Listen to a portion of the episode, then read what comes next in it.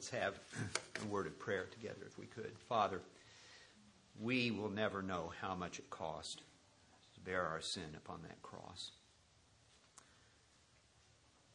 But Lord, we thank you that the Lord Jesus Christ paid it all. Be glorified as we look into his beautiful face upon that cross. Be glorified this morning in the opening of your word and the truths of it. We pray in Jesus' precious name. Amen. Would you please open your Bibles this morning to 2 Corinthians 3 18. As we come to the Lord's table today, we want to consider what it means to be transformed into the image of Christ. The scripture that teach, teaches us that as followers of Jesus Christ, we have our identity in Him. Our identity is not in our ethnicity, our identity is not in our political party, our identity is not in a fraternity or sorority we may uh, happen to belong to, but our identity is in the Lord Jesus Christ. As we consider that, we can think of many things. We're crucified with Christ, uh, Romans 6. We're risen with Christ, Colossians 3 1 through 4. We have his righteousness, 2 Corinthians 5 21. We're joint heirs with him, Romans 8. These things are positional. It's called positional truth. That is, they represent the Christian's standing before God at the moment that person trusts the Lord Jesus Christ. The moment a, a man or a woman or a boy or a girl trusts Christ as Savior, God sees that person as perfectly righteous with Christ's righteousness. That person is indwelt by the Holy Spirit and has the glory of God indwelling. Another way of saying that is to say that we're in Christ. There's no more to be done. In Christ, we have all the abundance we could ever ask for and more. Peter, in the opening of his second epistle, put it like this Seeing that his divine power has granted to us everything pertaining to life and godliness through the true knowledge of him who called us by his own glory and excellence. But to behold, as in a mirror, the glory of the Lord and to be transformed is different. Here we go from our position to our condition. It's where the rubber meets the road. Am I living out my Christianity? What do I look like in my day to day life? What do I look like to the greeter over at HEB? Does my next door neighbor see Christ in me? This experience is the changing reality of what we already are. It's the changing reality of what we already are. Let's look at 2 Corinthians 3:18. But we all with unveiled face beholding as in a mirror the glory of the Lord are being transformed into the same image from glory to glory just as by the Lord, from the Lord, the Spirit. now, you know, when I was a kid in uh, late elementary school and junior high, I loved sentence diagramming. I just loved it. It was, it was like it was like looking at a map. I just loved that. And so I was thinking of this is one sentence. I was thinking about diagramming this sentence, but you know I've forgotten a lot, and I know that there are enough homeschool moms here that as soon as I start doing that, they're, they're going to lean to their students and say, he should have put that word there. No, that line goes down there. So I'm not going to diagram a sentence. I can see just from looking that some of you are very grateful for that. But I do want us just to analyze and, and, and break down this sentence a little bit. Let's, let's remove uh, the modifying phrases and simply say, We are being transformed into the same image. What image? The glory of the Lord. And what happens when we see the glory of the Lord? We reflect that image. We reflect the glory of the Lord. How are we described? We all, but we all, that is, speaking of, if we look at the context of the whole passage, uh, all New Testament, all New Covenant believers, we all, with unveiled faces, we'll talk about that more in a minute. And we're transformed. We're transformed when we behold that image with unveiled faces. Well, what is the progression of this transformation? It's from glory to glory. And by what means? By the Lord the Spirit, or the Holy Spirit. So that's just breaking it down a little bit, but let's look at some context now. If we back up to earlier in the chapter, we would see that Paul is comparing the Old Covenant, the Mosaic Law, with the New Covenant. He's going to reference Exodus 34 when Moses' face shone with the glory of God when coming down from Mount Sinai after uh, receiving the Ten Commandments and the law. He was speaking to God. And the people were afraid uh, to come near Moses. They, they distanced themselves. It's one of the early examples of social distancing um, they were doing. As God, or as Moses gave that message from God, the Ten Commandments and the law. And when Moses was done, he masked up. He put the veil on. See, I, that was by accident. I didn't choose the passage because I promise you. He put the veil on his face. Why? Well, if you let your eyes go back up to verse 13 in chapter 3, Paul will tell us that it was because Moses did not want the people to see that the glory was fading. Each time Moses would speak to God, the shining glory would return. And presumably, each time he came away, the glory would begin to fade. So Moses would return the veil to his face. The sons of Israel could not see the glory of God, it was veiled.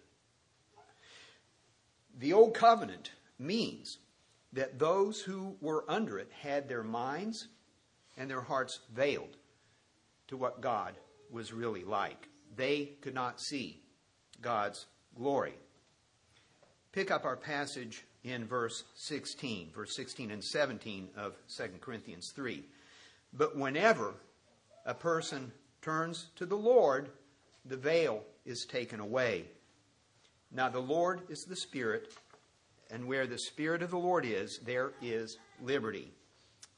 And then our verse, but we all, with unveiled face, beholding as in a mirror the glory of the Lord, are being transformed into the same image from glory to glory, just as from the Lord the Spirit. We, were we to read on, we would see that actually verse 18 is one of those hinge verses that I like to talk about sometimes.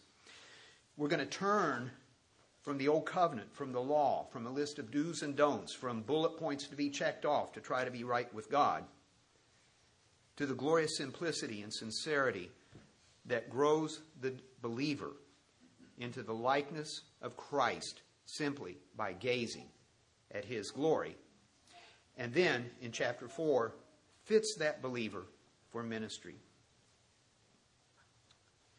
We who have trusted Christ and are indwelled by the Spirit of the Lord the Holy Spirit, have unveiled faces. That is to say, that we have been given understanding in this new covenant age that those of the old covenant did not have. Even the Old Testament heroes of the faith in Hebrews 11 didn't have this understanding of God and His glory that those of us under the new covenant have. Hebrews 11, 39 and 40 says, And all these, having gained approval through their faith, did not receive what was promised, because God had provided something better for us, so that apart from us, they would not be made perfect. But we, because of the indwelling Holy Spirit, have clarity concerning the glory of the Lord that the Old Testament believer could not have. In those days, it was a glory that was fading and had to be renewed every time Moses went to talk to God. That became codified in the Old Testament sacrificial system that had to be repeated, had to repeat, be repeated weekly, monthly, yearly, year after year after year by the repetitive sacrifices. Uh, again, the writer of Hebrews captures this in Hebrews 10, verses 1 and 2. For since the law has but a shadow of the good things to come instead of the true form of these realities, it can never, by the same sacrifices that are continually offered every year, make perfect those who draw near. Otherwise, would they not have ceased to be offered, since the worshippers, having once been cleansed, would no longer have any consciousness of sins? That system was not perfect, it was inferior. But we have unveiled faces because of the new covenant, because of Christ's one time, once for all, single sacrifice that we're going to remember around the Lord's table in a few minutes. Again, in Hebrews 10.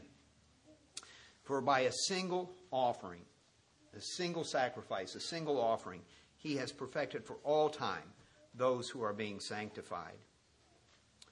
So our faces are unveiled, and we are constantly able to reflect the glory of the Lord as we gaze upon that glory.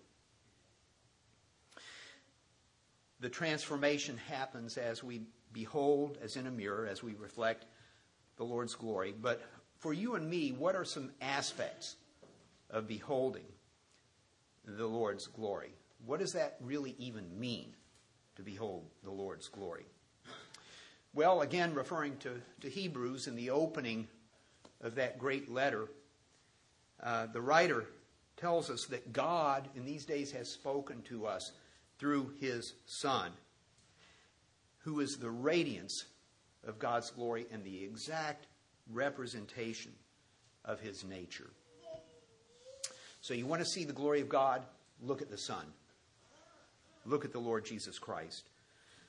His omnipotence in calming the sea, his compassion in weeping over Lazarus, his omniscience in knowing exactly what the Pharisees were thinking, as in Luke chapter 7.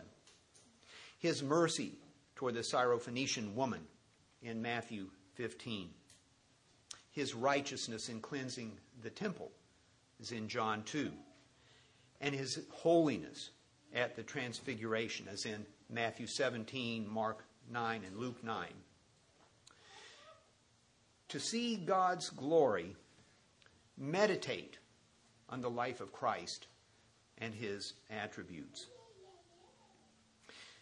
We also see the Lord's glory in abiding in Christ.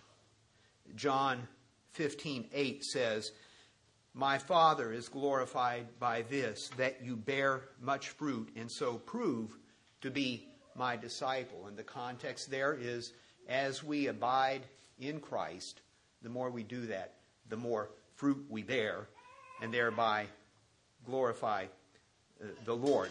Abiding in Christ It means staying in His Word, meditating on His Word, memorizing His Word, obedience, joyful obedience to His Word. It means having a, a, a good prayer life. It means worship. It means fellowship uh, with God's people and all those things. Abiding in Christ is a way of beholding the glory of the Lord. The Word of God is a conduit for, for uh, His glory. And it is through the Word of God that the gospel is given. Just a few verses down from our passage here, if you let your eyes drop down to uh, 2 Corinthians 4, uh, starting in verse 4, we have this. And even if our gospel is veiled, it is veiled to those who are perishing, in whose case the God of this world has blinded the minds of the unbelieving, so that they might not see the light of the gospel, of the glory of Christ, who is the image of God. Skipping down to verse 6. For God, who said, Light shall shine out of darkness, is the one who has shown in our hearts to give the light of the knowledge of the glory of God in the face of Christ. So, you want to behold the glory of the Lord? Tell the gospel to others. I just lo- loved looking over here while we were singing and Uh, seeing these young ladies here with their EvangeCubes, preparing to give the gospel to people. It's great. They're preparing to behold the glory of the Lord.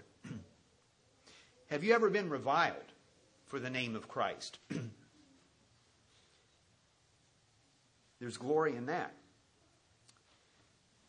1 Peter 4 14 says, If you are reviled for the name of Christ, you are blessed because the Spirit of glory and of God rests on you.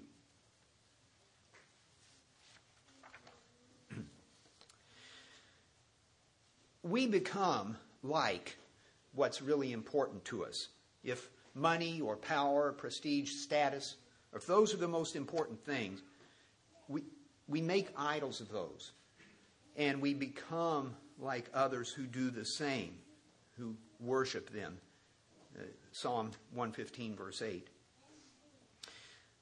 Even if good things, like evangelism, are the most important things to us, if that's most important, we can tend to uh, be numbers driven.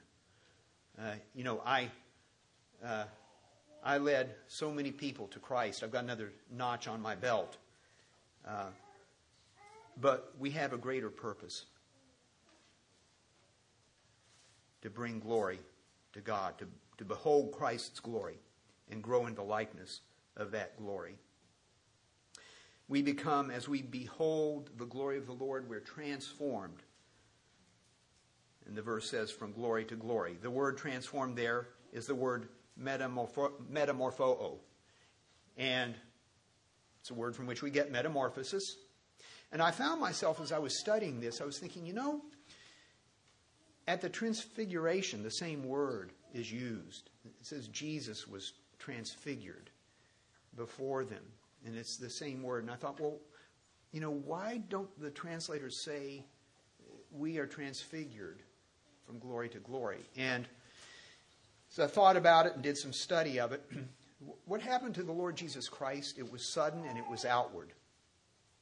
What happens to us is gradual, it takes place over time and it's inward. So transformed is a good English word to use there. We're transformed from glory to glory. Some translations say from one degree of glory to another. this is Paul's way of saying we grow in sanctification. In other words, sanctification is a big word. It simply means we grow in Christ likeness. The changing reality of what we already are. Contrast this to the Old Testament glory of God that was seen only on occasion. The shining face of Moses faded until he went back to the mountain again. The, the, the glory faded, it departed. I can think of three times uh, specifically when we're told in the scripture that the glory of God departed from Israel. The first time I can think of is in 1 Samuel 4, um, when the Philistines defeated Israel and took the Ark of the Covenant, and it was said that the glory had departed from Israel. The second time is in Ezekiel 10.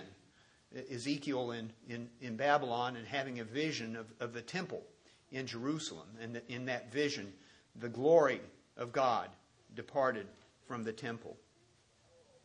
And the third time is in Matthew 23 when the Lord Jesus wept over Jerusalem and said, Behold, your house is being left to you desolate. But God sees you as a believer in the Lord Jesus Christ in this new covenant dispensation as having glory through the indwelling Holy Spirit the moment you're saved.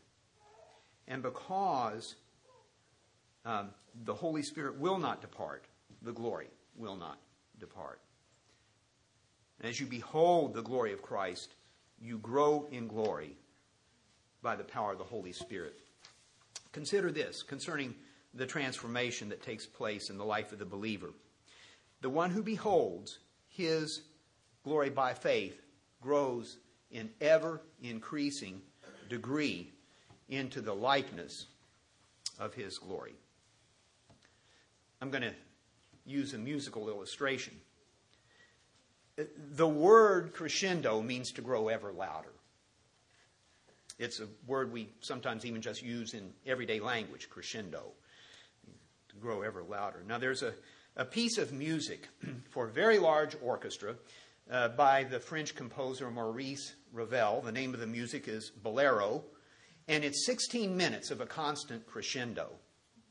Um, if you think about it, 16 minutes is a really long time for just a, this constant getting louder and louder. Um, a bolero is a type of Spanish dance, and in Ravel's music at the beginning, we just hear uh, a snare drum tapping out a bolero rhythm so quietly that we can almost not even hear it. And then there's a solo flute that enters in very low register, which is also very quiet.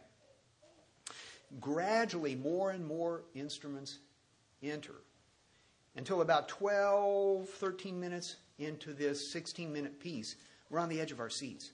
We think, wow, wow, this is loud. I don't see how this can get any louder than this. But yes, we find out over the next four minutes that it really can get a whole lot louder. Until finally, at the end, it comes roaring to a conclusion. Our growth in the manifestation of the glory of God is like that when we behold it by faith. So, the question I ask all of us right now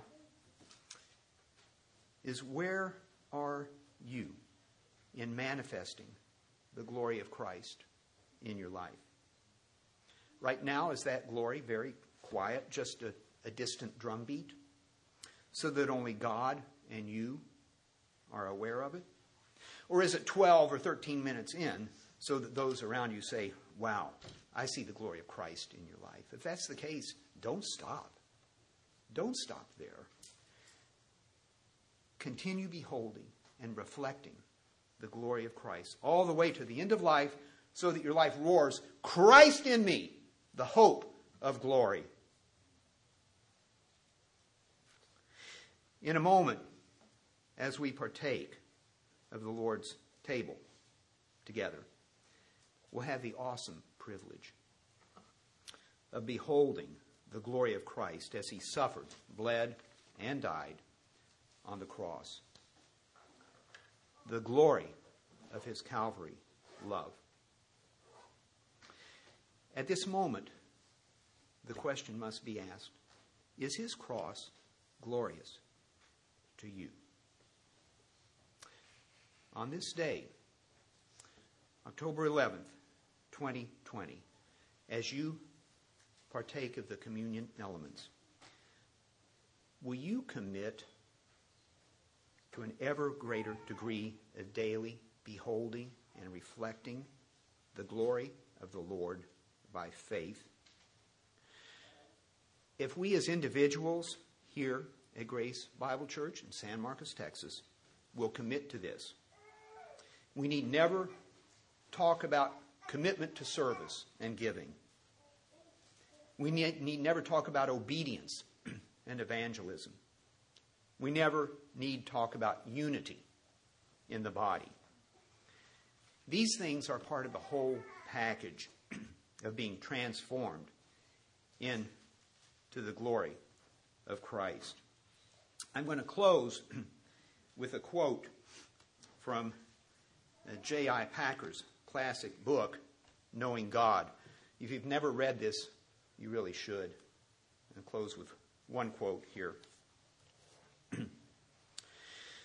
Do you see the glory of God in his wisdom, power, righteousness, truth, and love supremely disclosed at Calvary in the making of propitiation for our sins?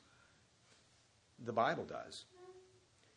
And we venture to add if you felt the burden and the pressure of your own sins at its true weight, so would you.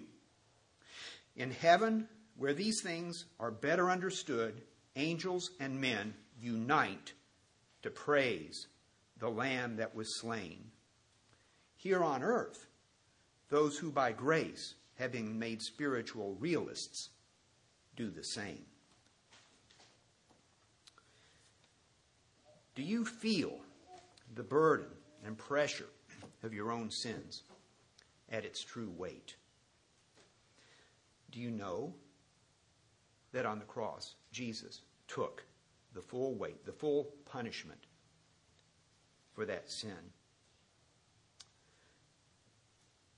Before we go to the Lord's table, this would be a good time to silently bow and confess any known sin before the Lord and to thank Him that in the Lord Jesus Christ, in the glory of His work at Calvary, that sin is paid for.